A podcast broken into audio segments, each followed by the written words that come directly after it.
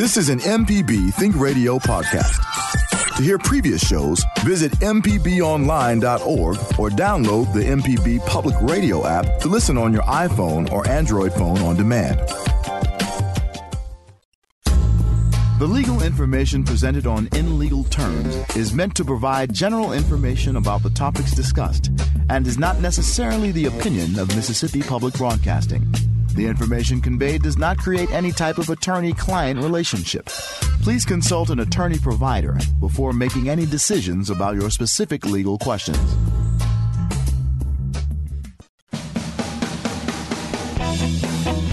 Welcome to In Legal Terms from MPB Think Radio, the show all about you and your rights. I'm Liz Gill with Professor Richard Gershon of the University of Mississippi School of Law. Hello, Professor Gershon. Good morning, Liz. It's great to be here. Uh, glad I'm not catching a plane this week. And uh, it is wonderful to have T. Kilpatrick on. Uh, T is a graduate of our law school. Uh, she was cum laude graduate in 2005. Uh, she clerked for uh, federal judge uh, Alan S. Alexander. Uh, S. Alan Alexander, excuse me, and uh, she's been practicing in many areas. But uh, today we're going to focus on her practice in criminal law, and she's going to work us through the criminal justice system. And I'm thrilled to have her here. Welcome, Tiffany Kirkpatrick. Good morning, Liz, and it's Tiffany Kilpatrick. Oh, I'm sorry. No. Thank you. And in addition to uh, being in private practice with the Hill and Minyard Law Firm, you're also an adjunct professor there at the University of Mississippi School of Law. What are some classes you've taught? I taught only legal research. Any other classes, I would have just been asked uh, to be a special lecturer in. Fantastic. Well, we're, we're glad you're with us today.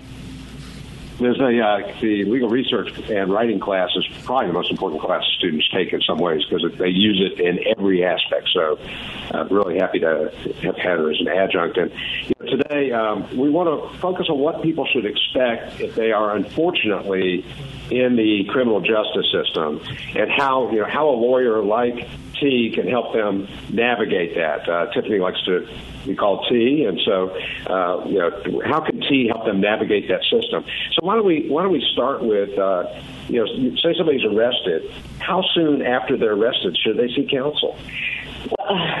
That's a no-brainer. They need to seek counsel immediately. Far too often, by the time we get to the discovery phase, and I'll cover that in just a moment, uh, they've already given a confession. They do not realize that police officers can lie to them, and they can. They're, they're allowed that. There's nothing unconstitutional about it. An officer could say, look, you're not going to be in any trouble. Just tell us the truth. And of course, everybody wants to get themselves out of trouble. Uh, when you're in a hot seat in a room in a jail in an orange jumpsuit, you want to get out of there immediately. And it sounds like a pretty great option. They do need to seek counsel immediately, someone to reassure them that yes, the Miranda rights are not a joke. You need to remain silent. You're so much better off by not saying a word. And they do have to give you the one phone call to contact a lawyer or representation? Well, you know, they could call whoever they want. Um, you know, I see a lot of folks that just call a family member. They're nervous. They're they're worried about their child getting out of school. You, know, you don't get arrested on your own terms. It could be that they call an employer because they're worried about losing their job. Uh, certainly, our jail here, Lafayette County Detention Center, which we all lovingly refer to as LCDC, they're pretty great about letting them make calls at booking. They don't just restrict them to one. They're, they're routinely allowed to call lawyers but they usually don't. They call mom, they call employer, they call fiance, they call just about anybody except for a lawyer. But you know, and that's the thing. I mean, so you can help them navigate through this system. So let's say I'm arrested and I hire you, and I, you know, I hear terms like we've heard about indictment lately and arraignment, and I, sure. that's so confusing. What are those things? So could you walk us through, like, what happens to me next? Yeah. So you get arrested, and you will appear for an initial appearance within 48 hours. Uh, and I'm going through an arrest on a felony, not a misdemeanor. Okay. okay. We're not worried about a misdemeanor. I don't think in this area. If you're arrested for a felony, you'll be incarcerated. Within 48 hours, you'll go to justice court. At justice court, they'll tell you what you've been charged with, meaning there's you know, they believe that you committed this crime, but it also allows time for whatever investigatory department it is, whether it be the sheriff's office or the police department, or perhaps even DEA or FBI if it has federal involvement or ties. You'll find out what you're charged with at that point. You'll be set a bail. From that point on, it, it, it it takes it becomes more time consuming. Essentially, you have to be presented, your case does, in front of a grand jury. That's when a grand jury determines whether there's probable cause. And of course, people think probable cause, wow, that must be a pretty high standard. And it's not at all, right? It's just likely that you committed this crime. If, if we thought of reasonable doubt as being, you know, say on a on a graph of one to 100 being 99 percent, I would put probable cause at right about 15 percent. So, and that's that's when, when you talk about grand juries, that that's when somebody's indicted, I guess. Well, that, the grand jury decides: do they find that there's probable cause to believe that you committed this crime? But grand juries don't meet every day, day in, day out.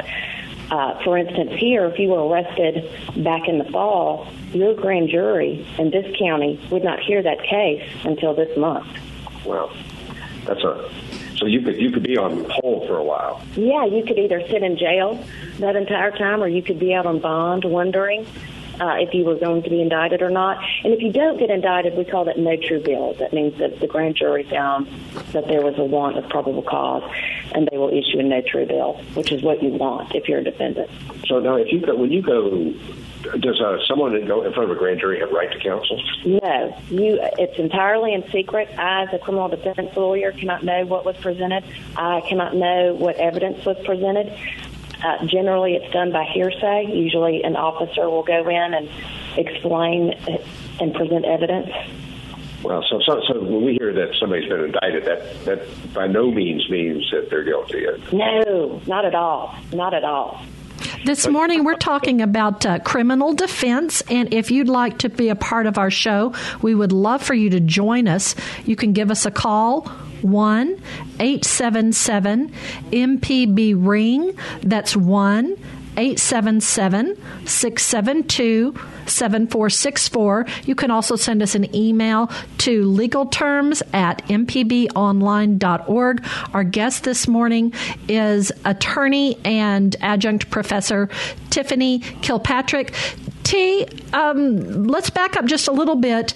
Uh, if you're arrested and you call your mama, you call your employer, and you don't have an attorney when you get to justice court, what happens then? Great question, Liz. At justice court, if you do not have an attorney, they are going to appoint one of the public defenders to your case right then and there at that initial appearance. So that means for about 48 hours, you could be flying solo without a lawyer if you don't contact someone. But at that initial appearance, you will get a lawyer. Well, now, let, I mean, what about so we when you get a lawyer? Now we talked about bail. Well, and let me back up real quick. That I do not mean to say that you'll have a lawyer in the courtroom representing you. You will be given a lawyer's name. You'll be given them given a phone number to contact that attorney, and you'll be able to meet with them. However, you'll go through that initial appearance where the court sets bail on your own, unless you've already hired a lawyer in those 48 hours. How does that work though with bail? I mean, is it possible I wouldn't get bail, and why wouldn't I? it is possible that you wouldn't get uh, bail. Let's say, for instance, it were a capital murder case, you're not going to get bail, right? Or, or it would be some pie in the sky number. I don't know. It's something that you could never make. We have now, thankfully, in the state of Mississippi, we have rules of criminal procedure, and believe it or not, we did not have those for quite some time. Uh, that's been wonderful. And so we actually have a schedule in there to look at as to what are presumptively okay constitutional bails to set uh, on certain felony crimes. But that said, it, it, it's all due to the individual, um, you know, and that comes down to our Mississippi Constitution. It matters. What are their ties to the community? Are they a flight risk? For instance, you know, Professor Gershon, you just have your wife and your children in town, correct? You don't have aunts, uncles, grandparents. You don't have a long-standing no, not at all. ties. That would count against you also you have the ability to, to pay bond. You would have the ability to abscond, perhaps. So your bond would have to be set higher than, say, someone with less ties, I mean, with more ties to the community and substantially less money. With $50,000 to you would not be constitutional for, say, someone who's indigent who is receiving SSI and has no other form of income. Now, I do want my wife to know if she's just in case she's listening. I do think that's an important time in the community. Uh, well, I agree. I agree. My children too. I agree. All right. Well, if you have a question about the laws concerning criminal trials, call us at 1 877 MPB Ring. That's 1 877 672 7464. Call us soon because this hour goes by fast. Our email address is legalterms at mpbonline.org. The Fourth Amendment to the Constitution is important for, important for criminal defense law. We'll remind you of this right when we come back. You're listening to In Legal Terms on MPB Think Radio.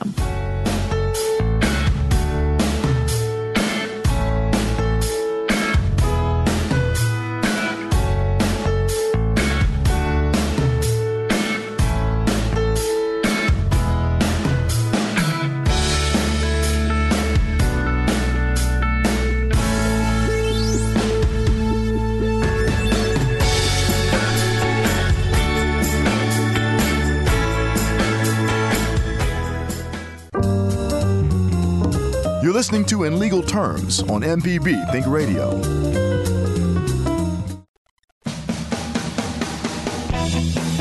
Welcome back to In Legal Terms.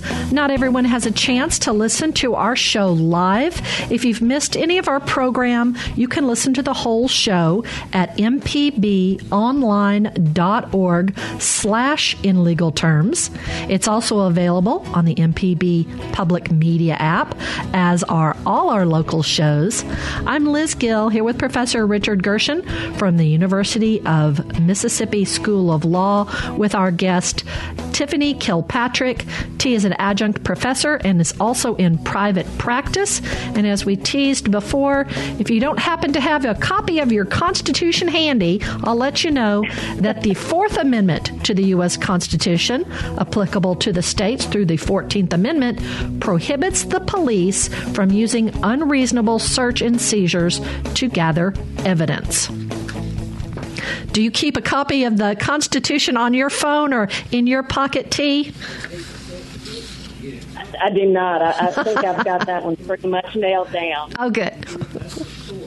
And Liz, you know, one other one is the uh, the amendment that requires uh, that everyone have an attorney. Um, that didn't used to apply in states except in capital murder cases. But my good friend, former Dean Bruce Jacob, was the attorney for the state of Florida who lost the case of Gideon. Uh, and Gideon said now that even in uh, non-capital cases, uh, everyone is entitled to a lawyer. So that's that's important that people, as they navigate this process, have someone like T who can help them. Well, we are so glad to have T with us, and we have a couple of calls on the line. We're going to go ahead and go now to Joe in Magnolia. Joe, thanks for calling into In Legal Terms. Yeah, I'm uh, I just have got a problem. I've been trying to get a Mississippi license, and they give every time I go down to the register to the motor vehicle place, they tell me there's a red flag on me that I've got a couple of warrants out for my arrest in the state of Massachusetts for something I did stupid years ago, and uh, this is back in like '89 I just got out of jail, for God's sakes, and I wanted to get the hell out of Massachusetts because Massachusetts is, if they're going to make a state into a penitentiary state, that's the state they're going to do it in. I was born and raised there. I know. I've been through the system up there. Been wa- they they sucked me in and spit me out. Now nothing but bare bones. I'm just now getting my life back together because of them. Because they, if they want me so bad, why don't they tell Mississippi to send me up there and I take care of it? Because right now I'm on disability and I'm my back's bad and I've got I've got issues with uh, lymphoma and all that other crap that's crawling up my spine, and and I got to worry about getting to doctors. Now I got to beg and borrow from Medicaid systems Oh, Joe, do you have a question for our experts? Well, probably not. I guess what I'm trying to find out is how do I go about getting my license straightened out in this state? Because I'm having a hell of a time. I'm writing letters up there, but I'm not getting no response. Professor Gershon, do you have a suggestion on how he could get a uh, his license straightened out when he has outstanding warrants in another state? For on this one. Sure. Uh, you know, I am authorized only to practice law in Mississippi. Uh, that said, he would need to contact whatever courts those are. He said, and I could barely hear Joe, and I appreciate him calling. Uh, he said Massachusetts. Well, he's in uh, Mississippi, but he couldn't get his uh, driver's license in Mississippi because it was. They said it was suspended because he had outstanding warrants in Massachusetts. Okay, that's that's what I understood. He would need to take care of those in Massachusetts, and I, I and I, I know that he said that they were old. That's probably something that could be easily handled. I would imagine. Just have to. He won't. He won't. He won't have an avenue here in Mississippi to take care of those Massachusetts warrants. All right, Joe. I, I think I, I, foresee a trip in your future. Thanks for calling in. We're going to go next to Dean in Ripley. Dean, thanks for calling in to in legal terms. Go ahead. Well, well, thank you for being there. I appreciate MPB and I support it. Uh, my question is a little bit off the track of what you're talking about today. Uh, I have a question about what I call a bad lawyer. I had a lawyer on a divorce, and, and we, like for instance, on mediation, he called me up and said, Well, what do you want to mediate? I gave him a list of items, say A, B, and C, and we went to mediation. He, he talked about X, Y, and Z, not what I told him to do. And also, when I initially hired the fella, uh, the, the courthouse was about an hour and a half, two hours from his office. I asked him if he'd charge me for windshield time for drive time. He said no, he just charged me for time he's in the courtroom, and he didn't do that either. So I wonder if there's any recourse I have. You know, I, as a layperson, I kind of suspect all the laws are written by lawyers to protect lawyers. You know, by and for and of the lawyers, and I probably just stuck with this guy. But I'm wondering if there's a particular institution I can reach out to, or some way not necessarily. I don't know if I'd ever get a nickel back from this guy, but just just just to just to put it out there in the public to let him let people know who may consider getting him uh, or what his practices are like. That's all. I, I can respond to that. Uh, the Mississippi Bar oversees attorneys. They oversee our conduct. Uh, obviously, we have a duty to our clients. Um, and they uphold that duty. Where we fail as attorneys, they will come in and uh, try to right those wrongs. So I would tell him that he needs to contact the Mississippi Bar. Uh, they have a website, I believe it's msbar.org. I believe that's correct. Uh, but just a simple Google search of Mississippi Bar will show uh, their website. You're able to file complaints. They're made to be user friendly for lay for lawyers. Uh, and any problem that you have with an attorney, any other listener, you can certainly take those to the Mississippi Bar, and and they take care of those kinds of situations. And there's even a fee, fee dispute. Uh, form that you can fill out to start a con- you know, if you if you have a fee dispute with your lawyer, uh, which sounds like maybe there's there's partly that there too. So, great resource. Absolutely. Dean, we're so glad that you called in. We are grateful to all of our callers. If you have a question, today we're talking about the criminal defense process and the criminal legal system. Our number is 1 877 MPB Ring. That's 1 877 672 7464. Our address for an email is legalterms at mpbonline.org. We're talking with attorney, professor, and uh, attorney and professor Tiffany Kilpatrick about criminal defense. Well, let's move on to the trial process. Um, about how long does it take to? We talked about uh, the grand jury. How long does it take to go to trial? Longer than anyone would think. Uh, quite frankly, it you know there are some cases that could be tried quickly. Generally, as a criminal defendant, you do not want to do that. You want let's look at it this way. The government has all the time in the world to make their case against you. pretty much, right? I mean, they, they can pull everybody off their other cases. They can investigate. They have tons of people, tons of resources, money that they can spend depending on what agency it is criminal defendant, you've got your lawyer and whatever staff that lawyer has, which is not going to be too terribly much because generally it's it's the trial lawyer that makes all the decisions. You don't, you know, you wouldn't want it any other way. But you've got to give that lawyer time. Uh, quite simply, you're you're not the only criminal defendant that that lawyer represents, or certainly you wouldn't want a lawyer where you are the only client, right? Um, but they need time to build a defense, and it's funny the things that matter to a lawyer are not what is readily apparent to a criminal defendant. I see that all the time. You know, I'll talk to one witness, and they'll tell me, "Well, you know, I saw him at six thirty. Oh, and I forgot his wife was at such and such." Well, you know, that's what we call an alibi.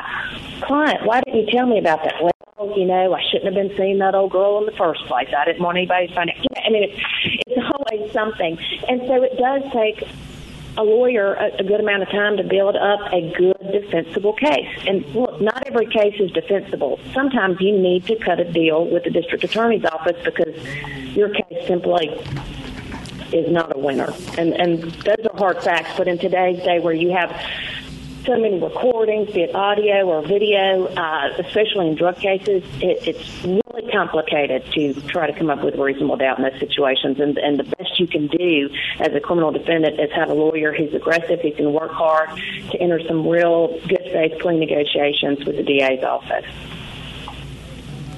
So, you know, when you, let's say you do go to trial, right? Now, now you're you're you're, you're uh, in this trial with a client so how does all this work? I mean, what I've heard about this whole process of jury selection. Yeah. How does that work? it's witchcraft. uh, yeah. So, and there's always talk about what is what is the most fair thing to do uh, in terms of juries. As a defense lawyer, I want a jury that really resembles my client and the community that we're in.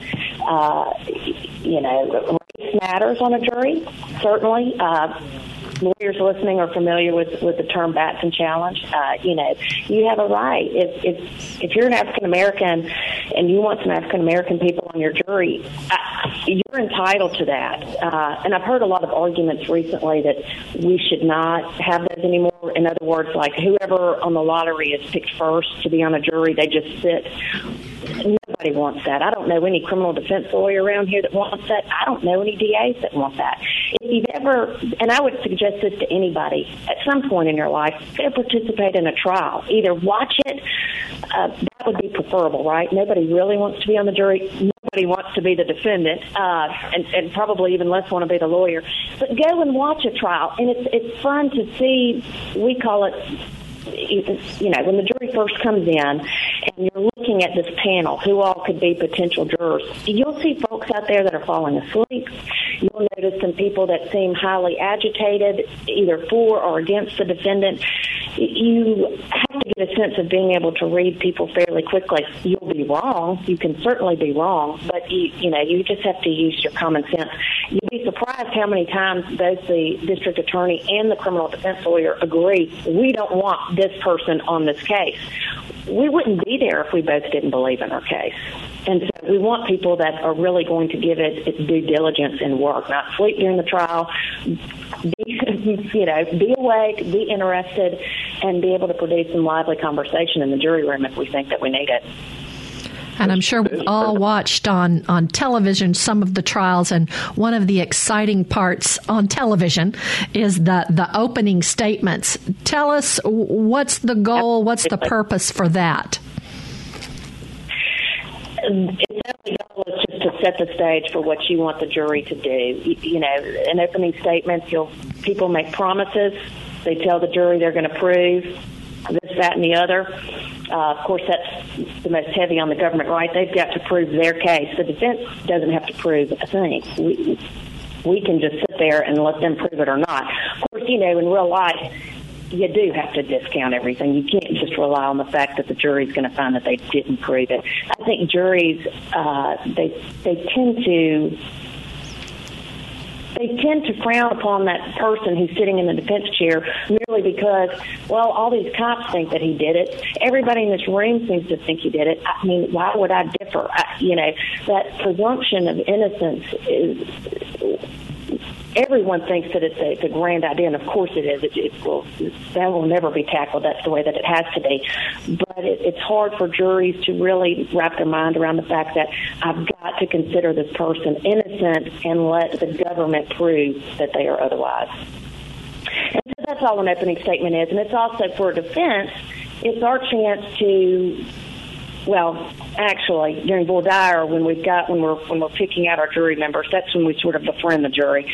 Uh, but opening statement is when we personalize our defendant. We try to get the jury to see him or her as an individual, as a person, perhaps a neighbor, a friend, another human being that could quite potentially be that person, be one of those jurors. They could be sitting in that seat. We try to make them appreciate that this is not some just random bad person. This could be anybody. Well, this is all great, and we're going to have to take a break now because um, MPB will be upset with me if we don't. This is fantastic here, and, uh, and we'll we'll talk more about the trial when we come back sure. after break. That's right. We hope uh, our listeners will participate. Give us a call. We're talking about criminal defense with attorney and professor T. Kilpatrick. The number is 1 877 MPB Ring. That's 1 877 672 7464. Call for your to give us your questions. You can also send us an email, legalterms at mpbonline.org. Now, the Fifth Amendment to the Constitution provides for criminal defense. We'll talk about that and more when we come back. You're listening to In Legal Terms on MPB Think Radio.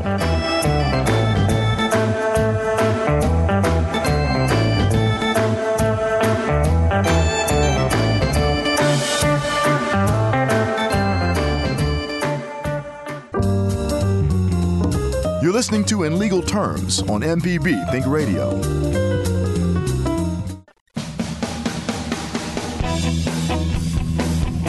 You're listening to In Legal Terms on MPB Think Radio. Professor Richard Gershon is our expert, and we hope you'll subscribe to our podcast. There's many different podcasting platforms. I happen to like Podcast Addict. I downloaded it to my phone. I touch on the plus sign. That took me to the page to search for podcasts. Then I typed in in legal terms in the search area and it brought up in legal terms. I was able to touch the photo, then subscribe, and now I'm notified when any new episodes are loaded up. Someone who has been tried and acquitted of a crime cannot be charged with that offense as mandated by the double jeopardy provision of the Fifth Amendment to the Constitution. And this morning we are talking about the criminal defense process with our guest, attorney and professor Tiffany Kilpatrick. We we've been talking about the trial phase, and we were talking about uh, opening statements. Now let's move on to witness examination and presenting evidence. Is that just like how it goes on TV, or tell us how that actually works? Well, you know, one big difference uh, between TV and real life is generally, you know, the lawyers don't hate each other. We actually work together all the time, right? Uh, and so I, I, I don't watch many crime shows anymore. Uh, I have to admit, growing up, I watched L.A. Law consistently. Uh, loved it. But at any rate, I don't anymore. Um, but we do get along. We work together too much. We and we we have a respect for one another and what we do. Uh, you know. Uh, so that being said, generally before trial starts, I notice on TV or in some of these high-profile cases, it seems as though they're fighting over all this evidence that really doesn't happen very often in the real world. The prosecutor already knows what evidence we're getting because, hey, they gave it to us, right? Uh, we got their police files, their reports. Those are what we use in our defense. Uh, so they already know what it is. There's not a whole lot to fight over. And as far as any evidence we would gather, you know, my favorite in movies, of course, would be the surprise witness. I mean, y'all tell me how to get one of those in, okay? I'm dying to know.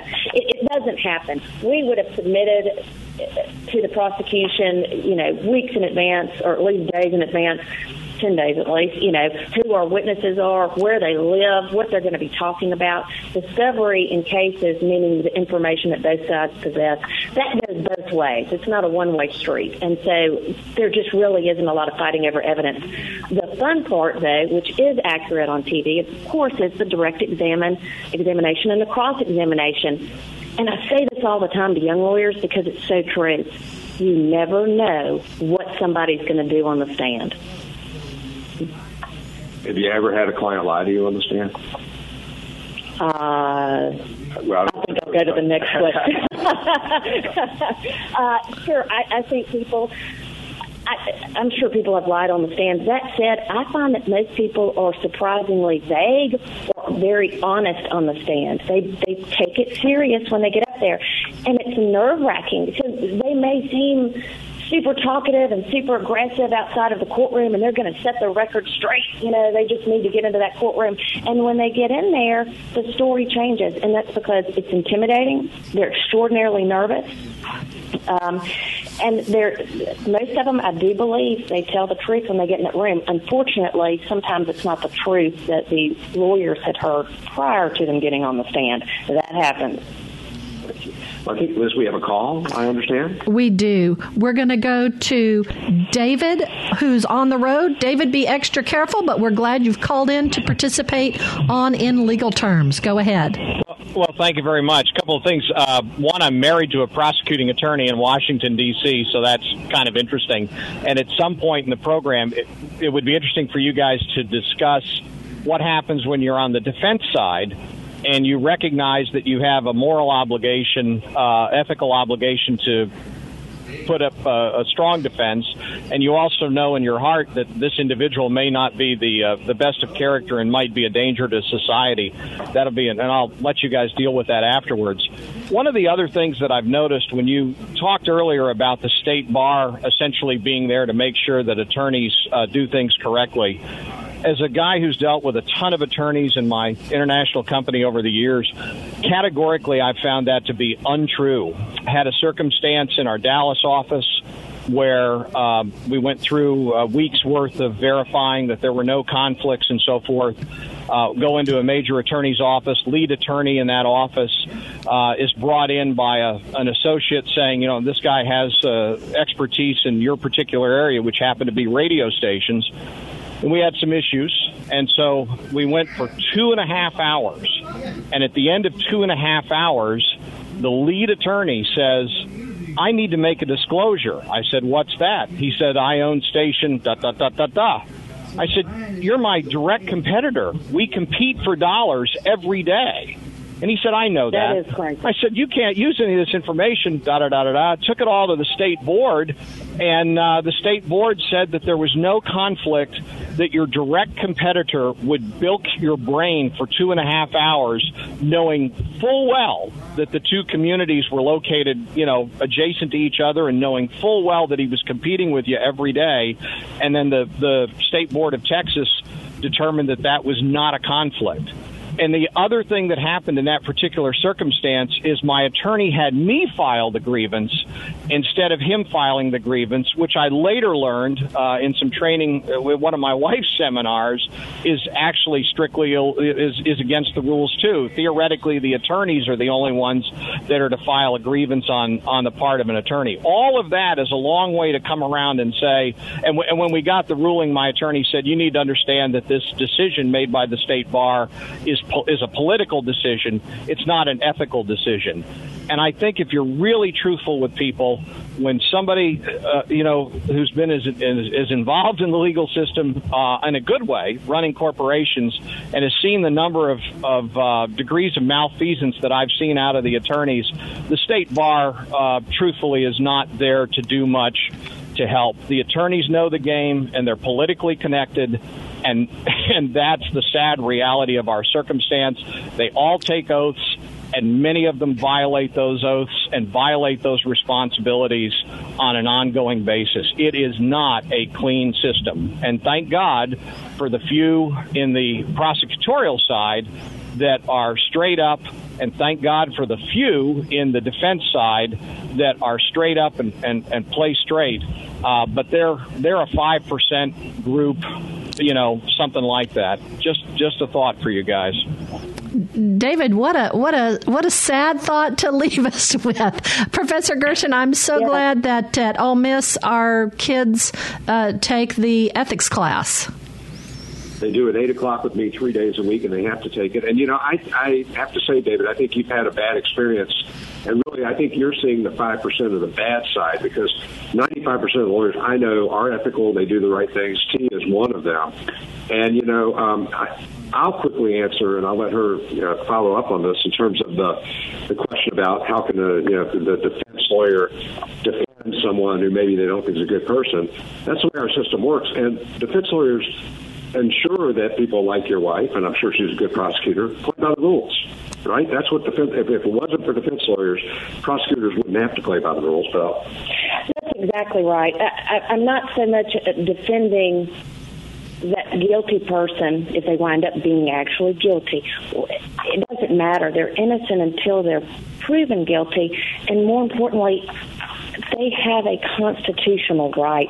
My duty is to the Constitution. I took an oath to uphold it, and that's what I do every day. So, if, for instance, I knew that my guy was 100% guilty and a terrible individual, I'm still obligated to try his case just as tirelessly as I would for any client that I assumed was entirely innocent. Our system of justice just could not work otherwise. And I, and I hope and I believe that most criminal defense lawyers treat it the same way. We don't care if you're innocent or if you're guilty. What we care about are your constitutional rights, and you have a right to have your defense vigorously put forth in front of a jury. Uh, you know, there's that old saying that a, you know, an injustice anywhere you know, affects justice everywhere. Or I'd rather see a hundred guilty men go free than one innocent man go to jail. Those those are the foundations of our modern criminal justice system, and, and they have to be upheld. It's, to cage a dragon, is what it is. Well, we have one more call that we're going to go to before our break. We're going to go to Gary, who's on the road. Gary, be extra careful driving, but we're glad that you've called in to in legal terms. Go ahead. Okay, thank you. Good morning. Yeah, I'm hands free. I, I drive a truck. I do this all the time. But I was wondering in capital cases involving the death penalty, uh, a lot of times the evidence is overwhelming and it's pretty much assured the person's going to get convicted.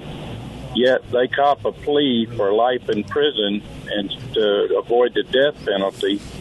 And uh, why do they not go ahead and have the trial anyway?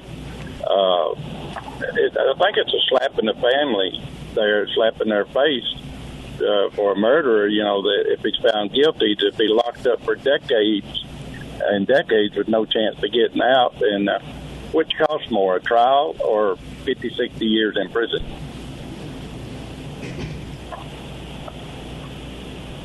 Well, I, I believe it, it costs more to have a death penalty trial. I'm going to listen off air. Thanks, Gary. Go ahead, T. Uh, it costs more for that criminal defendant to be tried with death penalty on the table, certainly. Uh, just throughout the appellate process, it does. Uh, so it, it does cost more tax dollars if that's where the concern is. In terms of the family of the victim, there's a victim coordinator. Uh, they would talk with that victim, especially in a capital murder case. Listen, the district attorney would be meeting with that family regularly. The assistant district attorney would be meeting with that family regularly. They would not do anything that the family did not want. Um, you know, that's the district attorneys in the state. Uh, you know, they they have to take into consideration the victims, uh, which of course would be the remaining family members.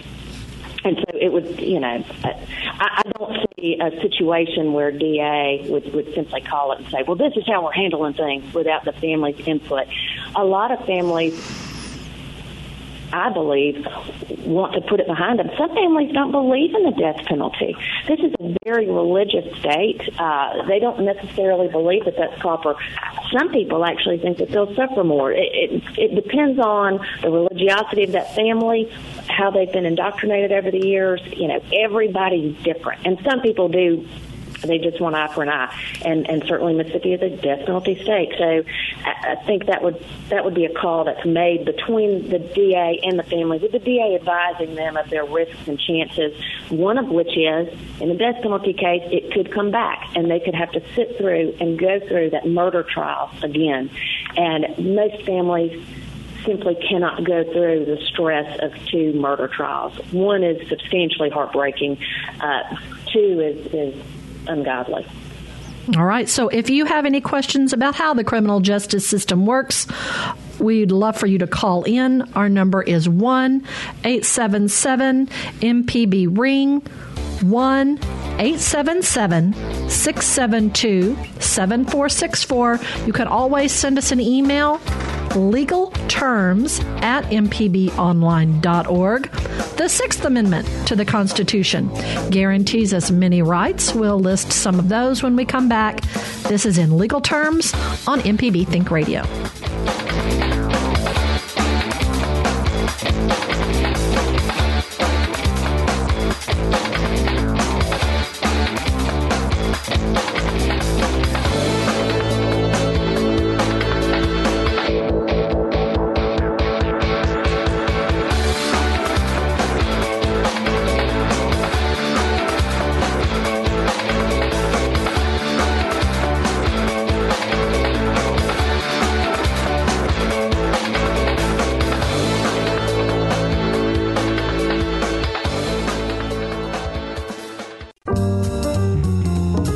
Listening to In Legal Terms on MPB Think Radio.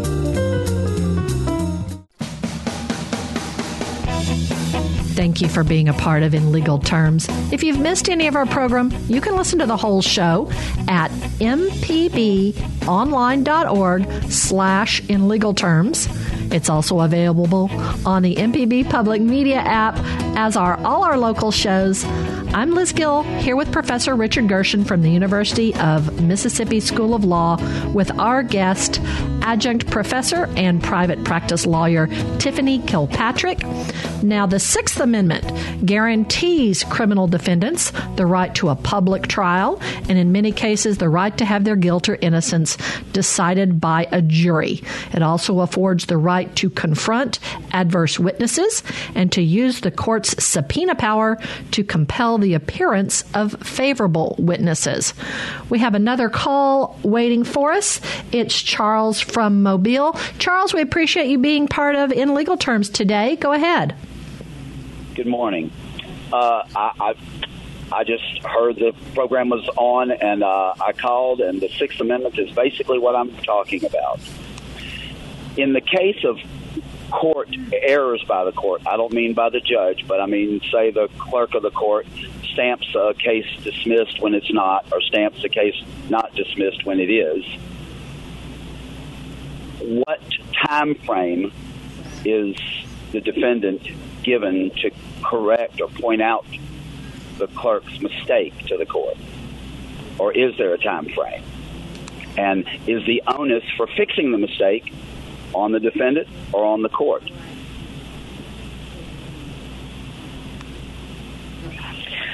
Well, I, I suppose I. Are you speaking to a situation in Mississippi, or is this something you encountered in Alabama? Just curious. Hello? Charles, uh, T asked if this was a, uh, an instance that you're referring to that was in Alabama or in Mississippi. It's, it's, it's Alabama, and it's, we're just talking about a minor traffic case.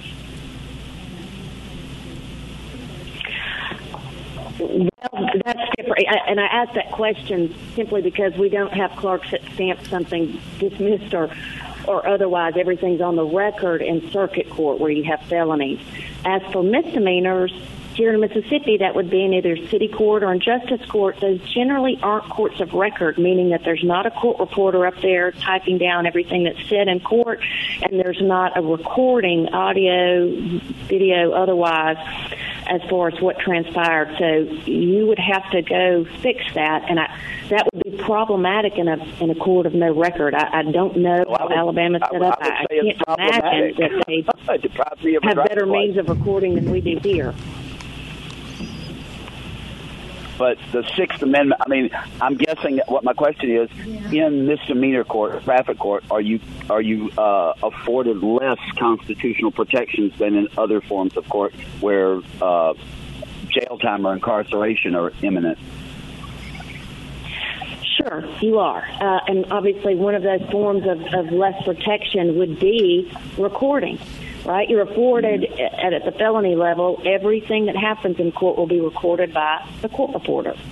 Uh, and you're not afforded that protection in the lower courts as far as misdemeanors are concerned.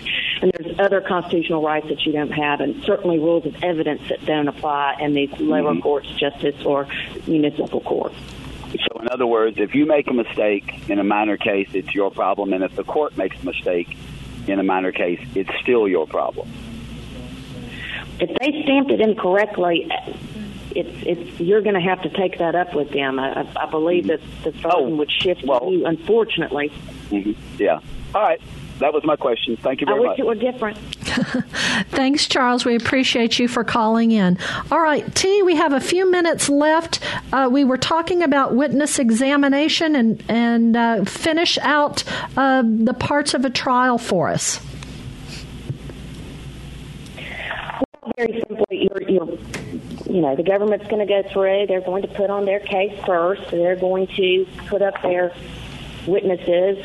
And they'll have direct examination. After which the defense counsel will then get up and, and they'll cross-examine that witness. When they close their case, you know, the, the judge will be asked by defense counsel, you know, whether there's enough evidence for it to go forward to the jury. And at point, either defense counsel can put on its own witnesses or, you know, that can, that can be a wrap. Uh, certainly that has happened in trials before where defense counsel has no witnesses. Their their case is entirely impeaching or discrediting the, the witnesses on the government side. Uh, and of course, all that's followed up with closing arguments, which are my favorite. I, I don't. Opening arguments to me are sort of, you know, they're promises that are lying out there that everybody hopes that they make. Closing arguments are are way more fun. They're way more dramatic, I believe, and that's when and, and systematic as well because you're linking every single piece of evidence that you elicited in the trial, either coming out of a witness's mouth or a document that you laid out on a table. Uh, you're going to link those up to the burden of proof. That is the elements, the things that the government had to prove in order for the jury to find your client guilty beyond a reasonable doubt. So I, I'm a big fan of closing arguments. I, I certainly I I go to every trial that we have here in Lafayette County. Uh, you know, I, I enjoy watching them. You you can learn from mistakes. I certainly have made many a mistake. Uh, and you can watch another lawyer do it and say to yourself, "Ooh, I don't want to do that." Uh, you can also see great things in closing argument where you tell yourself, "I'm going to adopt that." That was pretty cool. Well, thank you. Thank you, Tiffany Kilpatrick, for being on our show today. Thank you, Liz. I appreciate it. I had a good time. All right. Well, this is going to wrap us up for today's In Legal Terms. Our call screener today has been Java Chapman, and our board engineer in Jackson has been Jay White. So, for Professor Richard Gershon, who hosts from the University of Mississippi School of Law, I'm Liz Gill.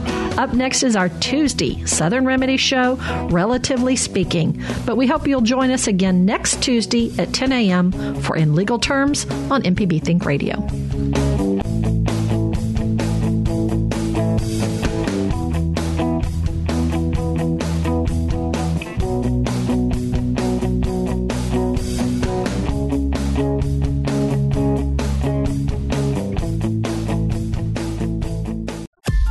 This is an MPB Think Radio podcast.